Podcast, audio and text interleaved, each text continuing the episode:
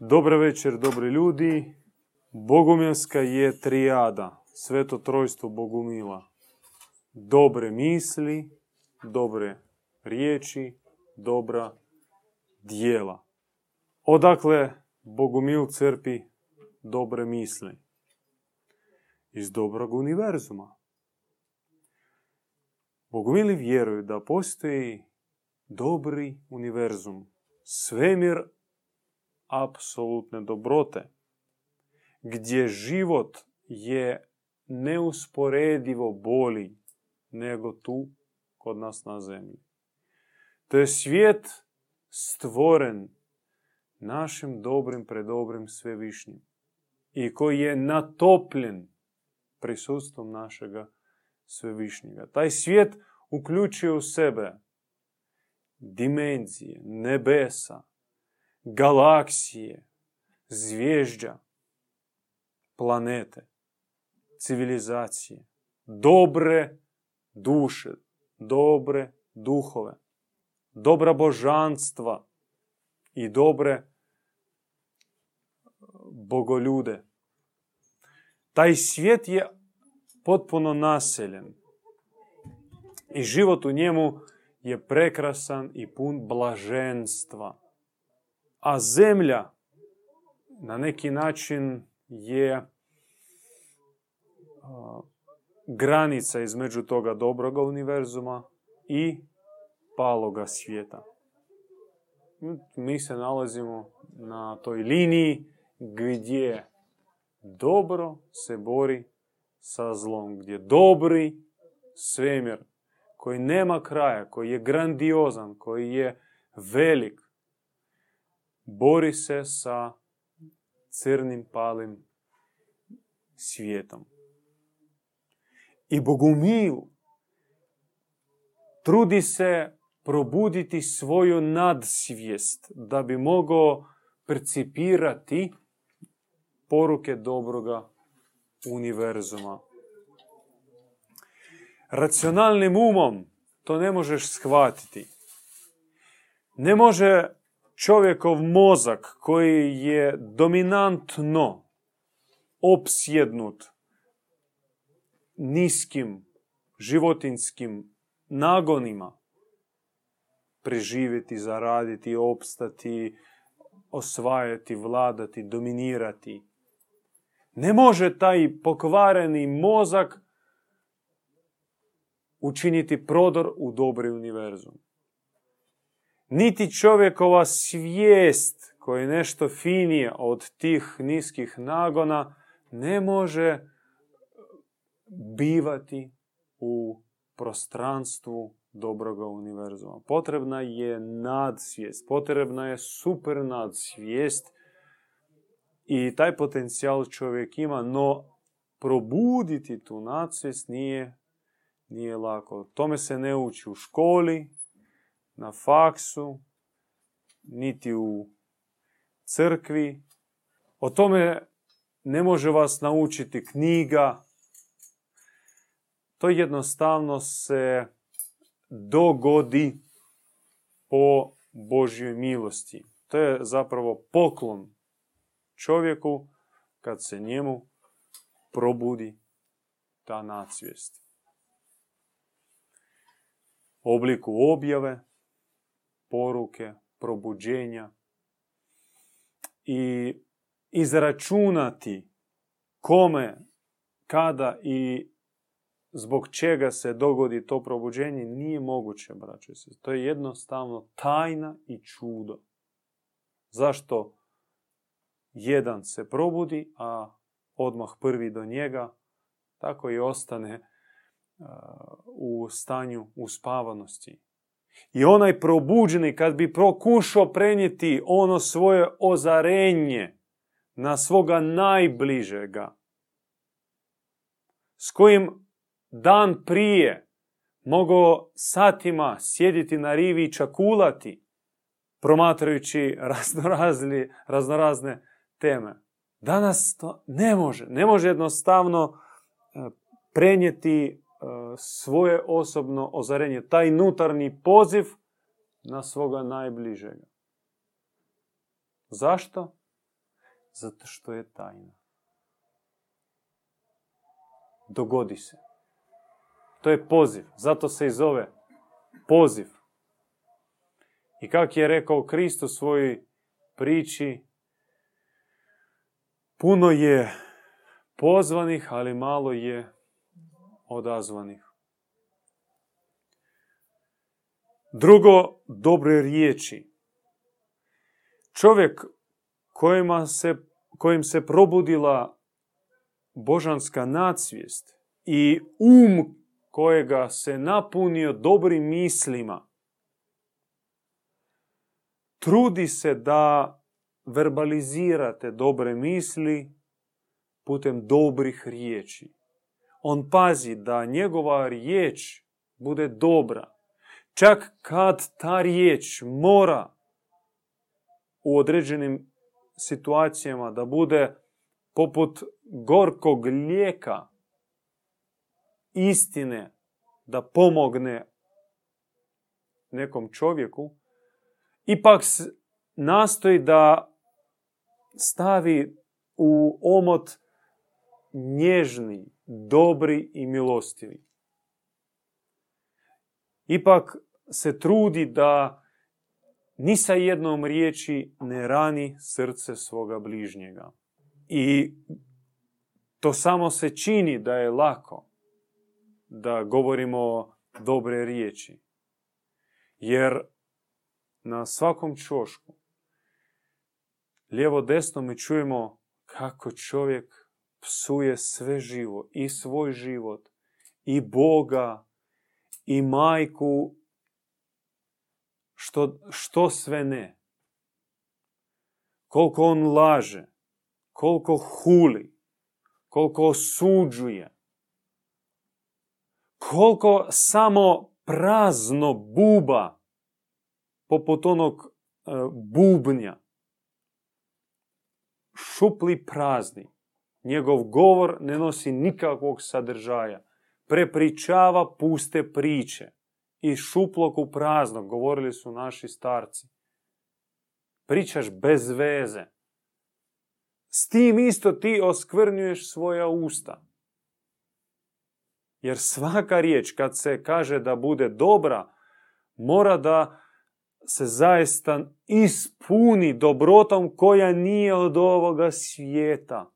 Čovjeku je dan poseban alat čim se on razlikuje od mnogih životinja. To je verbalna riječ. Mada i životinje komuniciraju, samo ih treba znati čut. I biljke i stabla, i ribe morske i ptice nebeske. No kad smo već kod riječi, riječ, rekao sveti Ivan, bijaše u Boga i riječ bijaše Bog.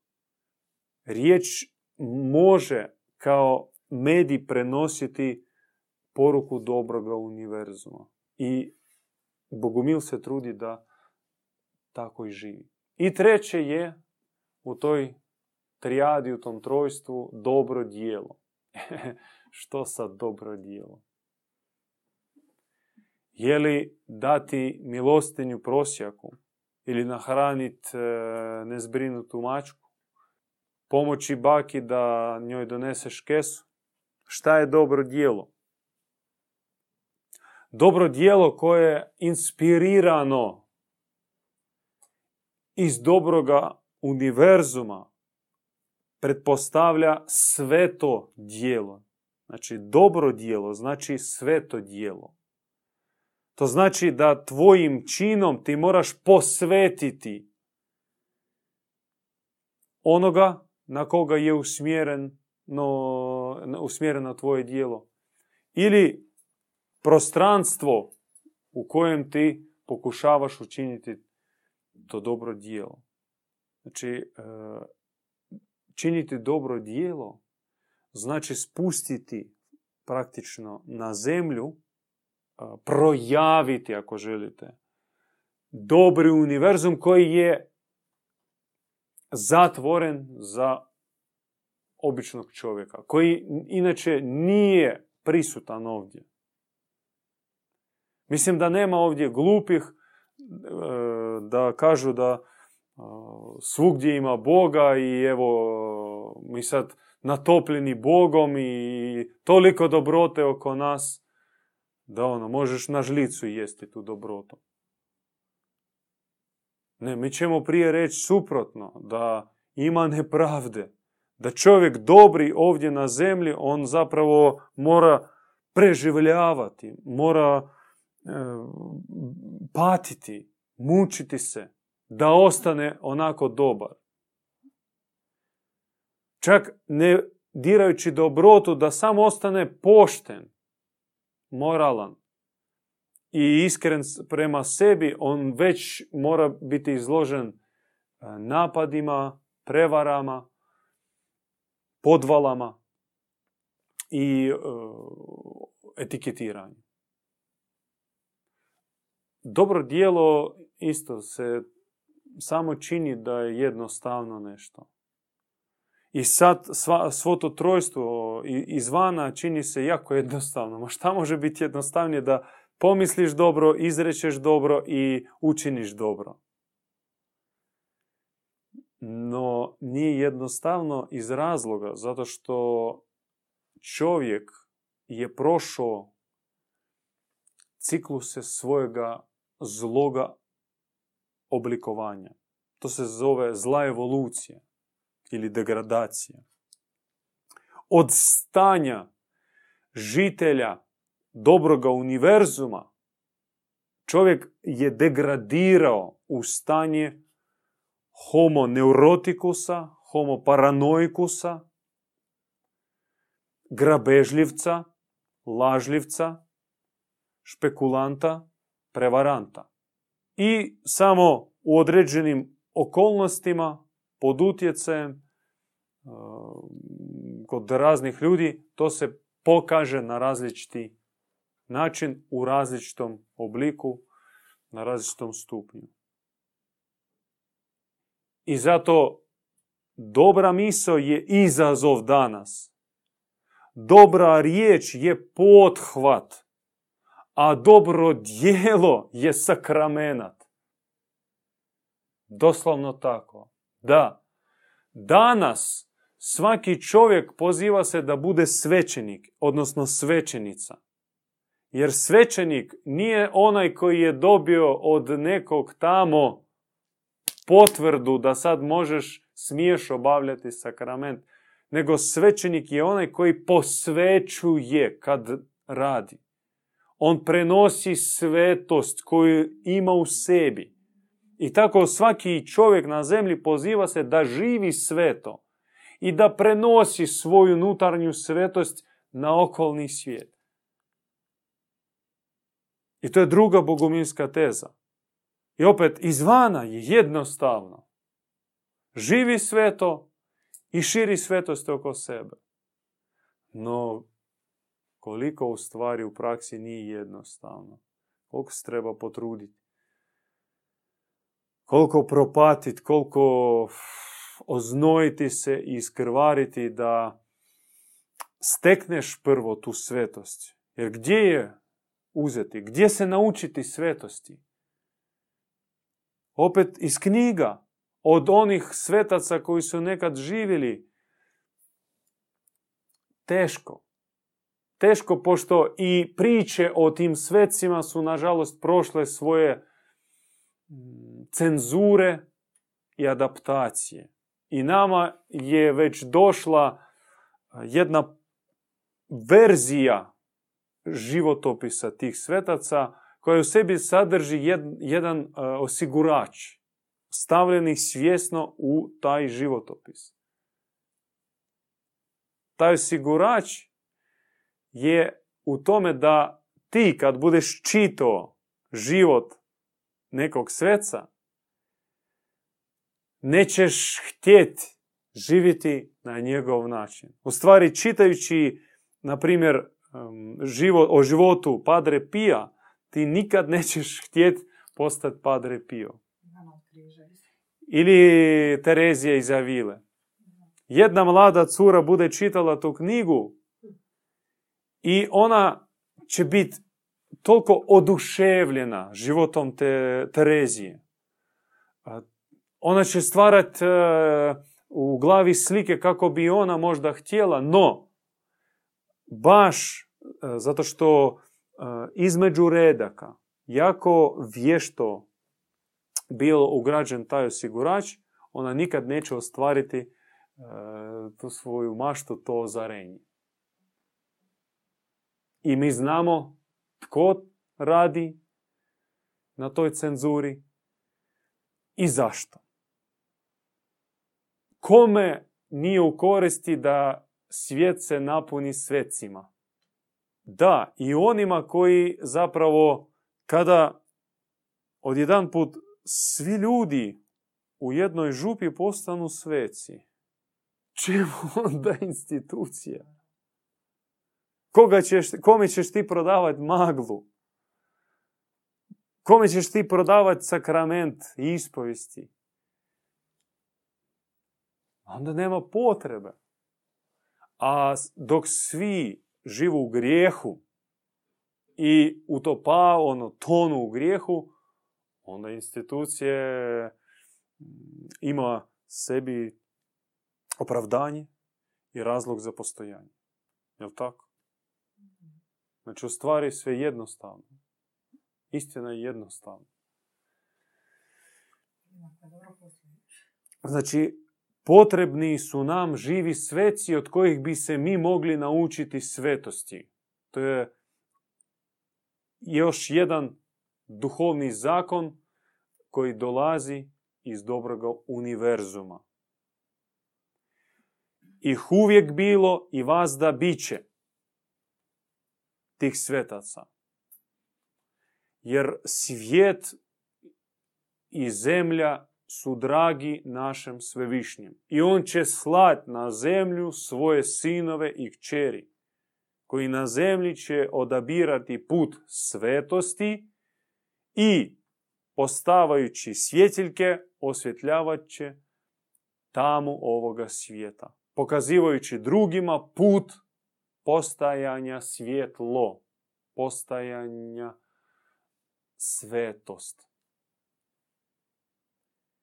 I hvala Bogu što mi, Bogumili, sreli smo u svome životu jednog takvog sveca, koji je nam postao putokaz, svetionik, uzor i kalup po kojem se mi oblikujemo, na, na čiju sliku i priliku želimo e, biti e, promijenjeni, preobraženi.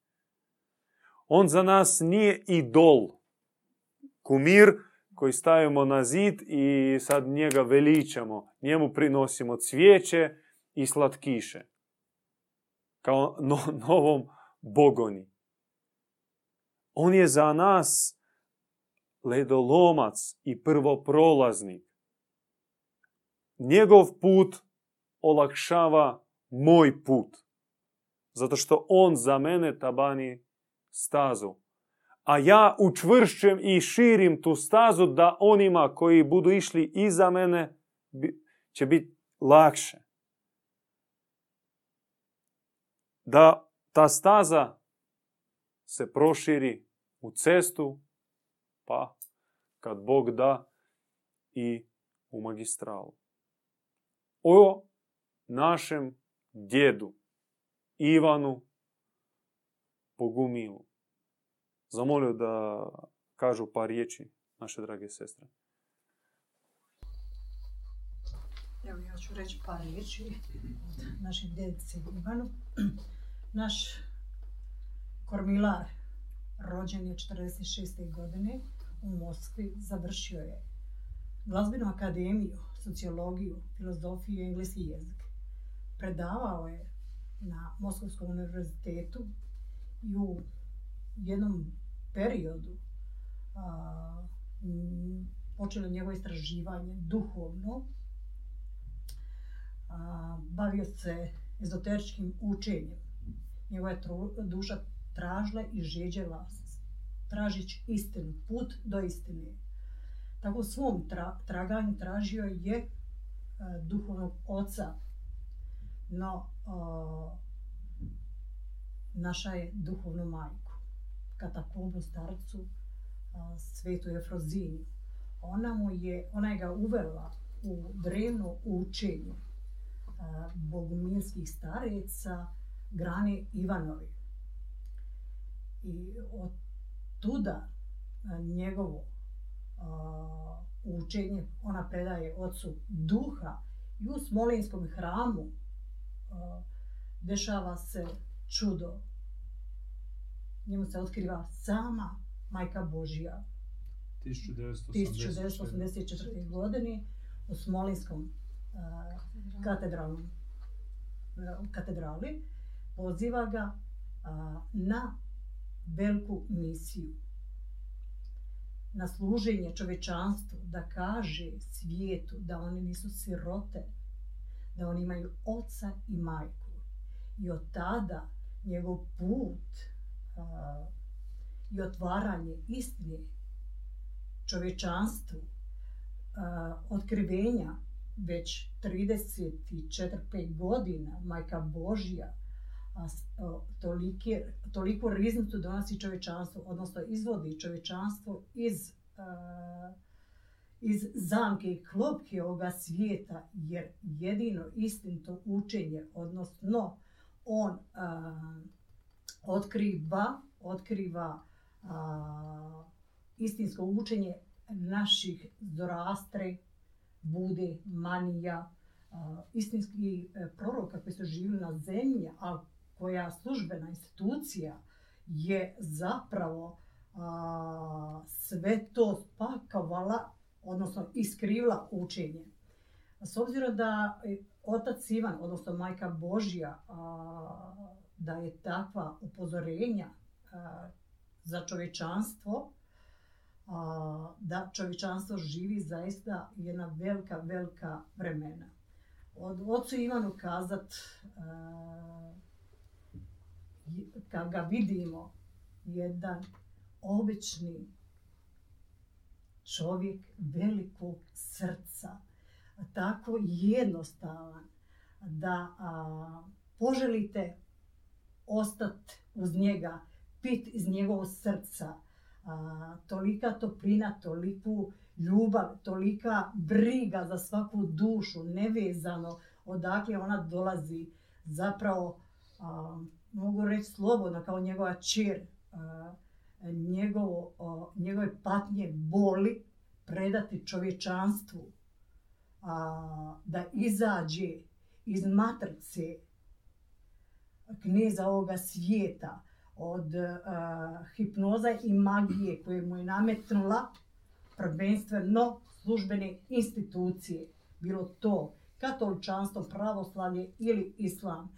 On uči i donosi učenje o dobrom ocu, dobroj majce, ne uh, ocu, očuhu zlom koji bičije, razapinje i ubija krv on donosi odraz oca, odnosno kako je Krist sam donio ljubjećeg oca.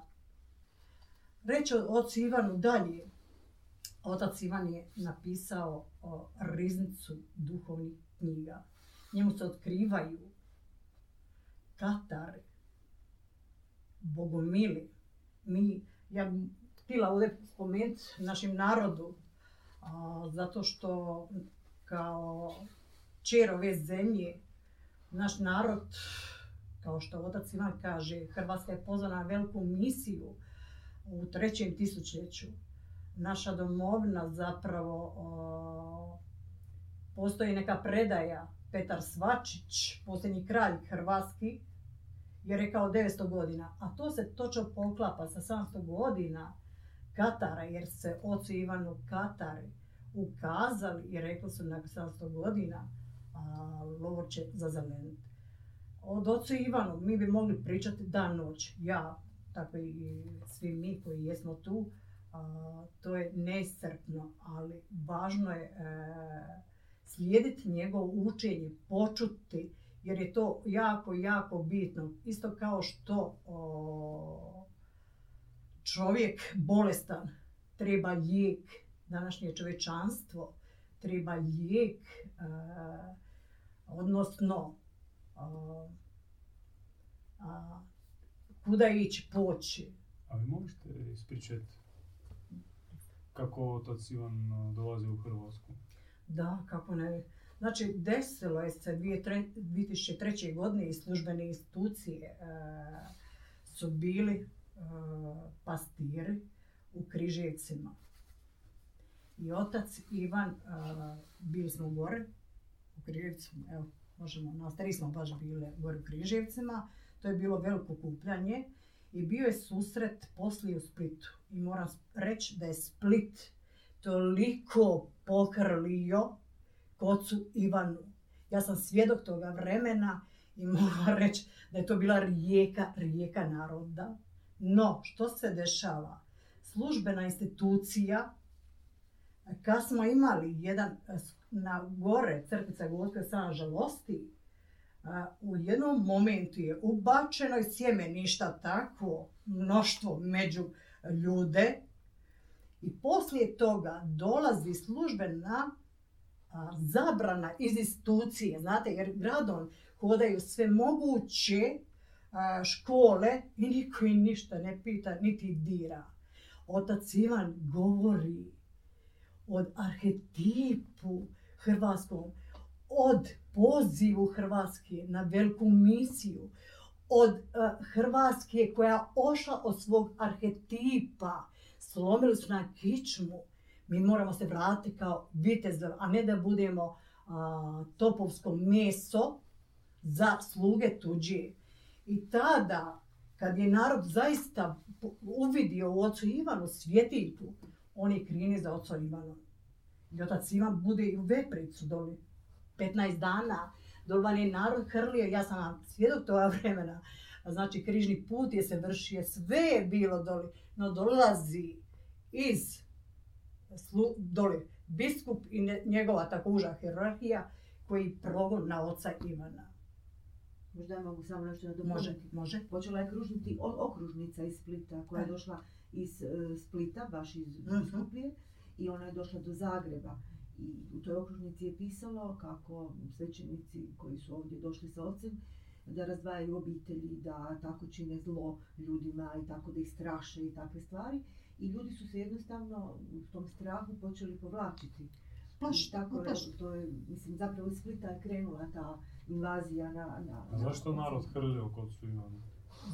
zašto? Zato što zaista dušu oni koji su uvidjeli, vidjeli su na ocu. A zapravo, znate... Vidjeli što? vidjeli su svjetlo. I to svjetlo je koje je zračilo. Zapravo, ja bi ovako, s obzirom da mnoštvo ljudi, odnosno Hrvatska ljubi majku Božju, otac Ivan otkrio onakvu majku Božju kakva je. I stoji Fatima 1917. koja govori od Rusiji da dolazi svjetlo i u Hrvatskoj, ne samo u Hrvatskoj, već i inače katoličkom svijetu kaže svjetlo će doći sa istoka. I ljudi koji su duboko tra, tragači, oni su vidjeli u ocu Ivanu to svjetlo koje je najavljeno. No strah i represija crkve ja moram reći da je meni prišao momak e, tada i ovako mi je rekao ispred e, e, katedrali Svetog Duje, znate, ako odete, ne možete se više vratiti. S obzirom se ja zaista mogu reći za sebe hrabra duša, i onda sam mu rekla, ma znaš šta momak, mogla sam te roditi. A ja ako odijem, onda se neću nikad ni vratiti oni su e, zaista, zaista poslani, jer su, ne znam zašto, ali duše koje su bile, koje jesu posjećene majice Božju, rećemo u Vepricu, Don Babčević, zašto je Don Babčević? On je vidio na ocu Ivanu. Zašto? Možda ovdje prisutni ne znaju ni ko je Dontaj, ni Babčević, e. ni Vepric, ne znam šta je. mogu ja se nadovezati, moj hvala vam. Još jedan moment veže oca Ivana sa Hrvatskom. Još on nije ni znao puno o Hrvatskoj, 94. godina prošloga stoljeća. E, bude on pozvan u zapovjedništvo vojnog zrakoplovstva ruske vojske. 94. godina. I on nastupa ispred 40 pukovnika i tri generala. Vrh ruske vojne avijacije. I on govori o misiji mirotvorstva, o časnom duhu vojnika. Na kraju se njemu zahvale i diže se jedan pukovnik kaže hvala, oči Ivane, zaista ste nas inspirirali, ispunili smo se duhom, a imamo sad za vas jednu molbu, molimo vas. Sutra, sutra prek sutra, deset borbenih aviona će letiti, bombardirati Hrvatsku.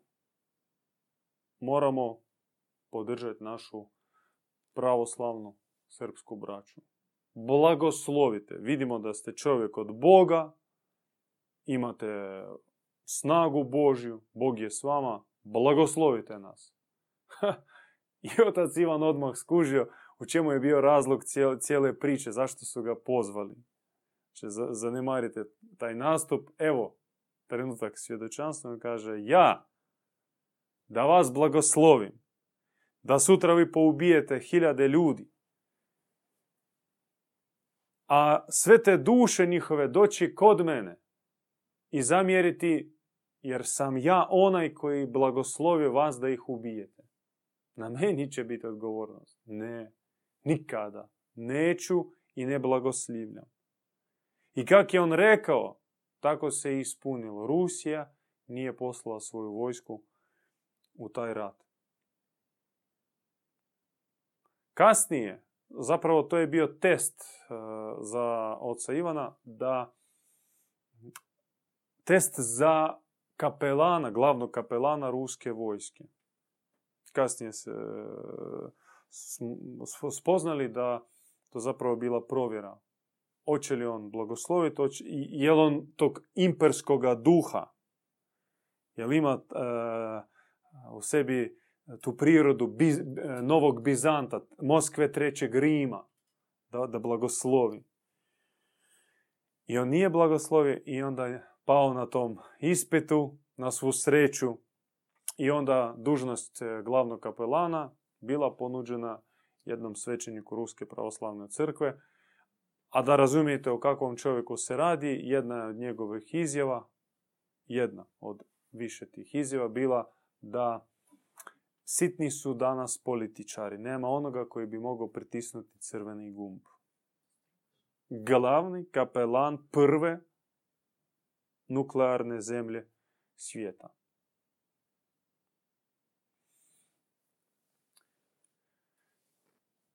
Otac Ivan je napisao, sada izlazi njeg, e, zbirka njegovih duh, duhovnih radova, 150 velikih svezaka. Nevjerojatno nadaren čovjek u mnogim područjima. I kao glazbenik, on svira klavir i klavir koristi isto kao sredstvo da prenese pomazanja, posvećenja u sfere koje su nedostupne na zemlji. I govoriti, oslovljavati te sfere nije moguće. Ostaje jedino glazba i hvala Bogu što on ima taj dar.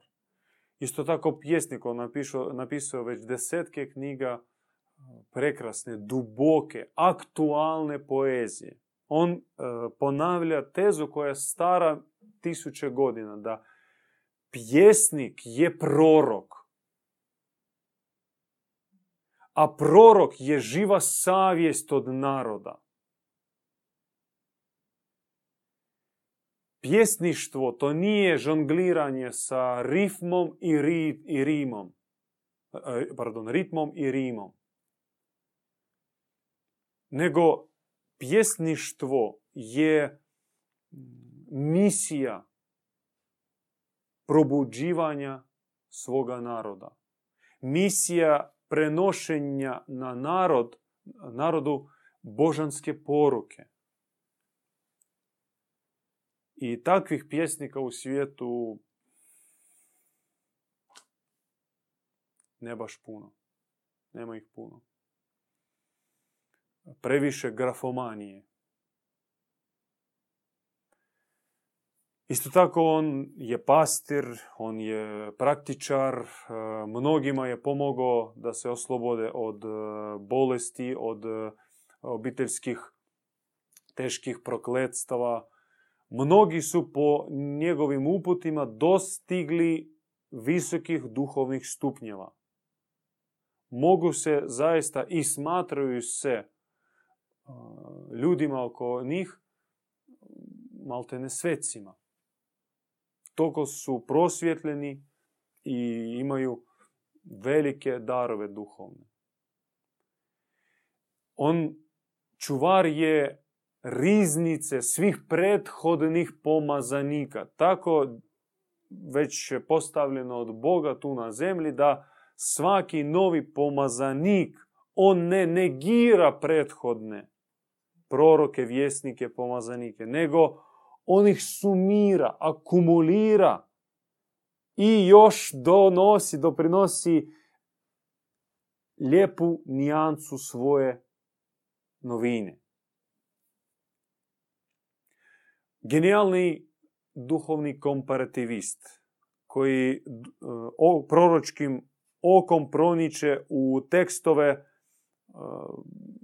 prastare i tekstove nematerijalne, koji su ostali samo u nebeskoj knjižnici, tragova kojih nije ostalo na zemlji. Njemu dano je čitati u mističnoj biblioteci.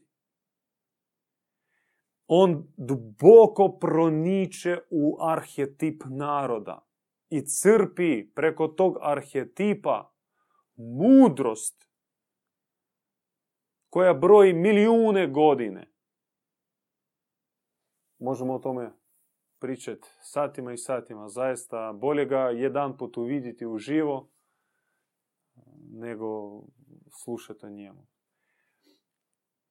Jedna osoba u njegovom životu bila vrlo posebna.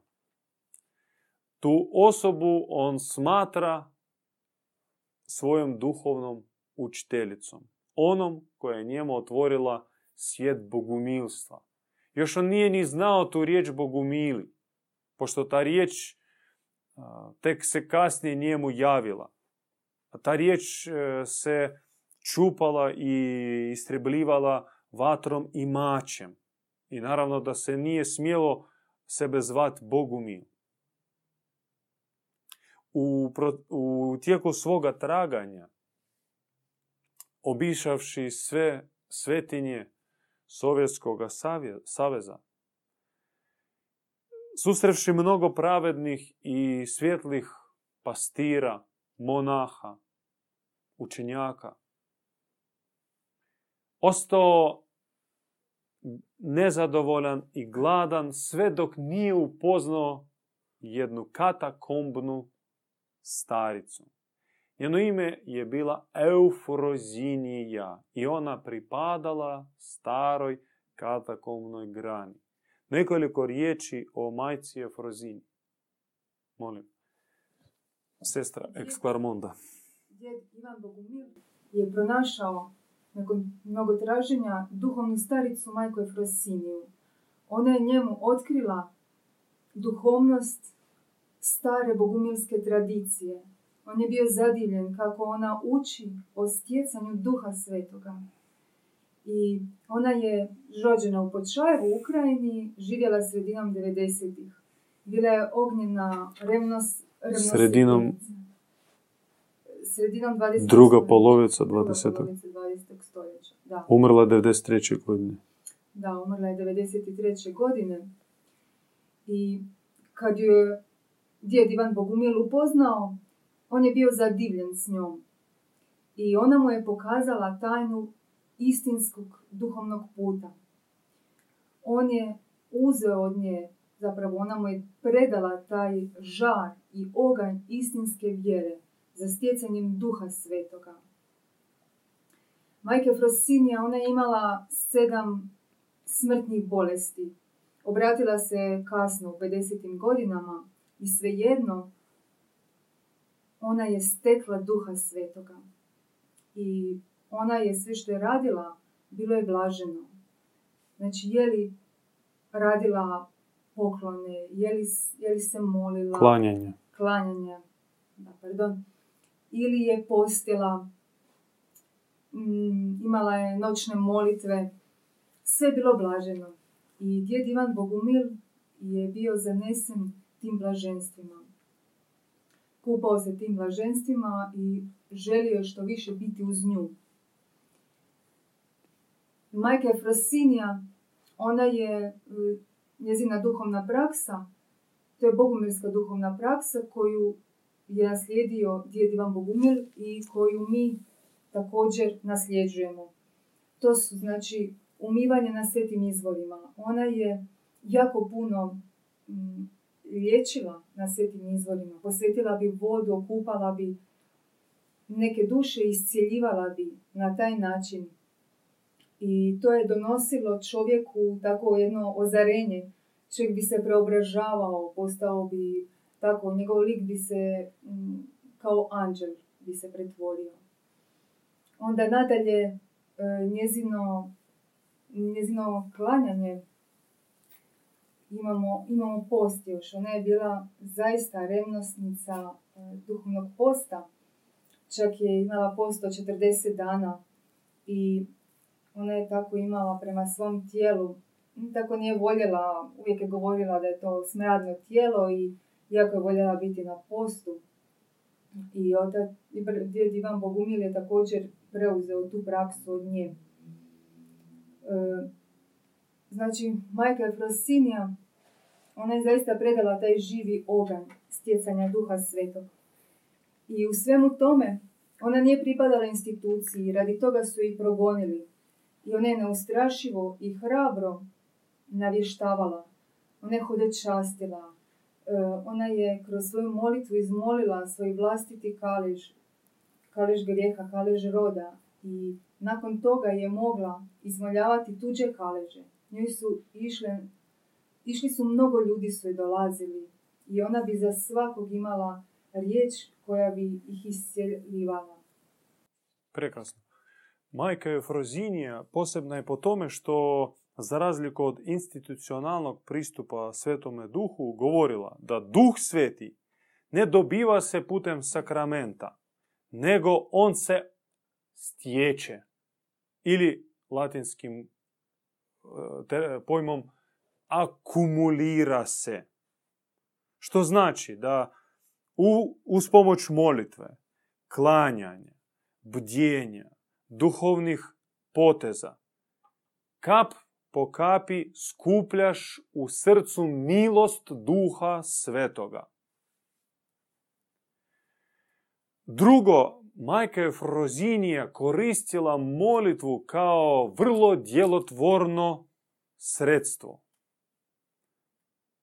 Pomoću kojega može se riješiti bilo koji čovjekov problem. Od zdravstvenoga do financijskoga. I zaista svi koji su pritekli njenoj pomoći i dobivši od nje upute i blagoslov, koristili praksu koju njima dala, imali su rezultat. Najmiljenija, najvoljenija molitva je bila čitati psalme. Koristila riječ tvorit psalme, stvarat psalme.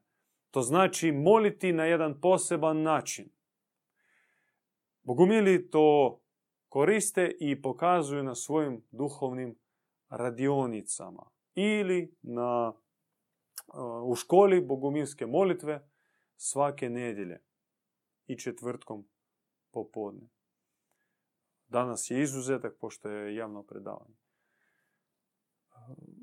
uz pomoć psaltira može se olakšati težina koja je stavljena na čovjeka. Može se izmoliti čovjek teške bolesti. Može se razriješiti teška obiteljska situacija koja dovodi u brak pred raspad ili kad je u pitanju neko nepravedno, nepravedna financijska klopka u kojoj se čovjek našao i nikako da se izvuče. To je vrlo snažan duhovni alat. O praksi Frozini možete pročitati e, u njenoj knjizi Upute. To je knjiga koja se ne čita od početka do kraja, nego po inspiraciji otvorite i dobit ćete poruku za današnji dan. Mnogi koristići, mnogi u školi oca Ivana koristići praksu Efrozinije, dostigli visokih duhovnih stupnjeva. Bogomilstvo prenosi jednu vrlo važnu poruku, po našem mišljenju. Da spasenje svijeta je predano u ruke one koja je nas rodila na nebesima. Boginje djeve majke. Ona ima misiju nas preporoditi, to jest roditi na novo. O čemu je 2000 godine prije rekao Krist, ali ta poruka ostala nako zanemarena. Ko je danas od vjernika zaista shvaća tu poruku duboko i stvarno?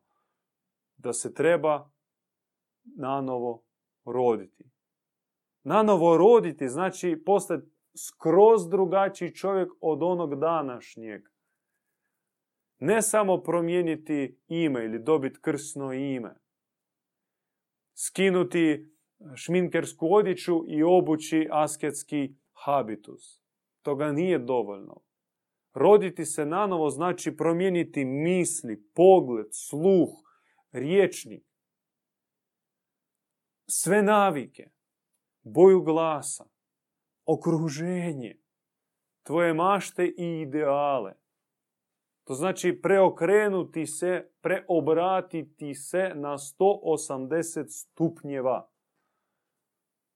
Od onoga smjera kamo te vodio tvoj životni program. I, počet, i postati sustvoritelj svoga životnoga puta. Nam je potrebna boginja, djeva, majka i bogumilski duhovni red. Najviše je posvećen bogini majci. Jer nju smatra putem do Oca Nebeskoga. Shvaćamo da Otac je žarko sunce. Približiti se koje mi u svome pomješanome palome stanju ne možemo jer nećemo izdržati njegove sunčane ljubavi. I nam je potrebna majka, uz pomoć koje se mi rađamo na novo. Ali zato treba se njoj posvetiti. Predati se potpuno, bez ikakve uh, razmišljanja. Posvetiti svoje misli, svoj pogled, svoj život, svoje jučer i svoje sutra, svoje zdravlje i svoje bolesti, svoje mašte i svoje razočaranje, bol, tugu, radost i sreću, sve posvetiti njoj. I tijelo i dušu i srce, i djecu i roditelje i rođake. To je vrlo značajan trenutak u životu Bogumila. To je zapravo početak njegovog duhovnog puta. Sve dok nismo se posvetili na ovakav način, do zadnje čelije našeg organizma, predali se u vodstvo majke, što znači ne više živjeti svojim nekim zalutalim mislima ili neispunjenim ambicijama, nego raditi ono što nas blagoslivlja nebeska majka. Ići tamo gdje ona nas vodi. I gdje ona nas ne blagoslivlja, Što nas ne blagoslivlja, to mi ne radimo, tamo mi ne idemo. Još par riječi o misiji boginje majke, sestra Blanche Flor. Da, volim odmah reći na početku da je zapravo u misiji boginje Djeve Majke, odnosno u samom pogledu na boginju Djevu Majku, ključna razlika između bogumirske duhovne škole i ostalih duhovnih škola. A kao kao što smo već čuli i od službene institucije. Bogumili imaju specifičan i unikatan pogled na božanstvo, odnosno na Boga. Ono ima svoju očinsku i ono ima svoju majčinsku hipostazu. I u određenim vremenima za čovječanstvo potrebno je da se projavi e, bilo očinska, bilo majčinska. I mi živimo u takva vremena da je potrebna ta majčinska hipostaza. I u tome je zapravo ključna misija boginje Djeve Majke. E, možemo čak na jedan svojevrstan način reći da imamo lošu vijest i da imamo dobru vijest. Loša vijest je da smo već zapravo zakoračili, možemo reći metaforički, doslovno nekakva tri dana mraka. Zaista u posljednja vremena za čovjeka, za čovječanstvo i o tome možemo govoriti danima, satima. Mislim da se o tome svaki dan na kavi obično ima nekakav monolog gdje ide ovaj svijet. Dobra vijest je da imamo utješiteljicu. Boginja Djeva Majka ima za svoju osnovnu misiju utješiti traumatizirano čovječanstvo i pripremiti ga, dakle izvući ga iz te traume i pripremiti ga za objavu dobroga Boga. U, istim, u, istinskom, u istinskom dobrom svijetu može vladati dobrota. No ondje gdje nema dobrote, teško imati istinski mir.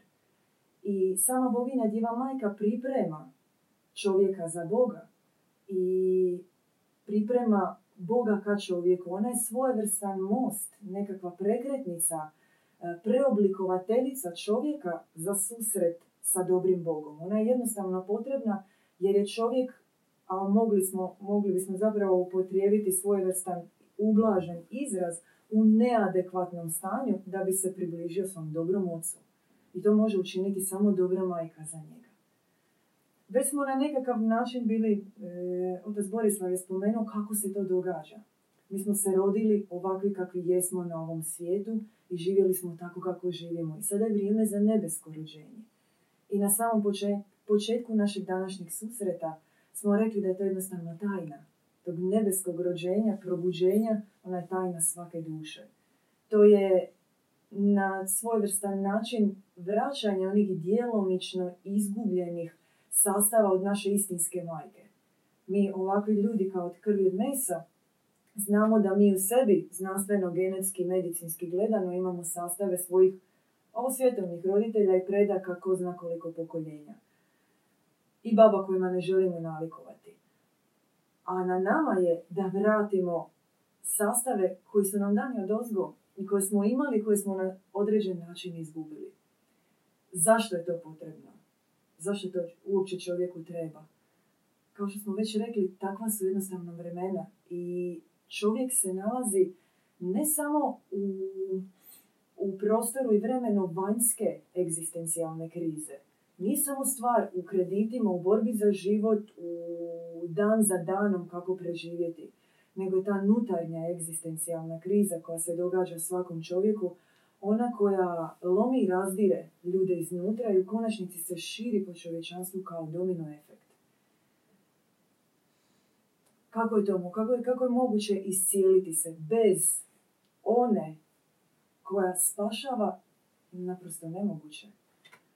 To je jedno inače od imena njenih eh, hipostaznih spasiteljica svijeta. Ona je tu kao ključ čovječanstva, i bogumili usmjeravaju sve svoje molitve ka njoj.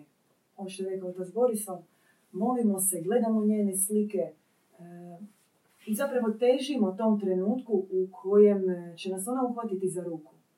Naravno, po našoj mjeri. Majka daje ruku, a na nama je da prihvatimo njenu ruku i pustimo da nas na neki način mistično vodi ka našim unutarnjim boljim vremenima, a naravno onda i vanjskim. Hvala. Bogumili žele pokloniti svijetu jedno blago. Ono se zove zlatna osmorica. To su osam zlatnih principa po kojima je organiziran dobri univerzum i koje se spuštaju na zemlju. Ukratko, prvih četiri. Premudrost, što znači zbroj nebeske mudrosti.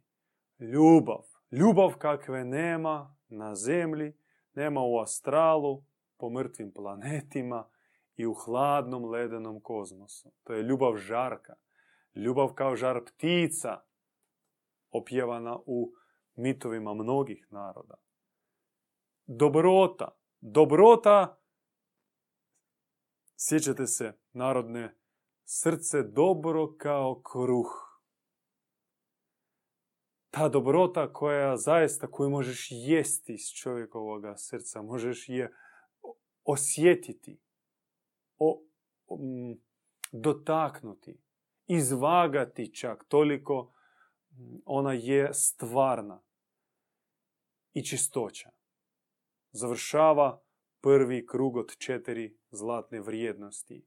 Čistoća bez koji nema ništa. Čistoća bez koji nema ni mudrosti, ni ljubavi, ni cvatanja, ni vrta božanskoga, nema ni nebesa, ni Boga samoga, bez čistoće. Jer vječnost, kažu Bogu mili, je čista.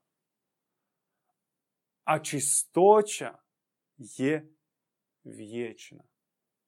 I još krug od četiri vrijednosti koji proizlaze iz prvih četiri.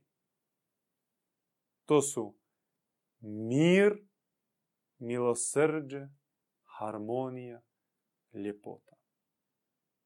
Eto, poklanjamo vam zlatnu osmoricu i kakav bi bio zaključak sa našeg nastupa. Da ne treba bježati od ovoga svijeta. Ne treba umrijeti svima i sada i preseliti se u bolji svijet. Ne, to će biti poraz i gubitak.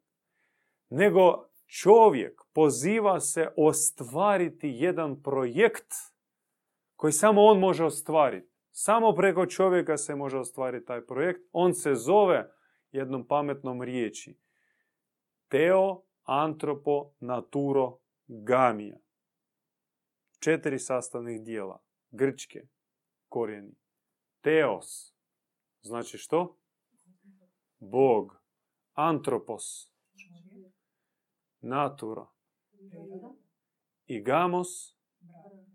Brak. Ili jednota. Znači, sjedinjenje Boga, čovjeka i prirode. Jedna harmonija.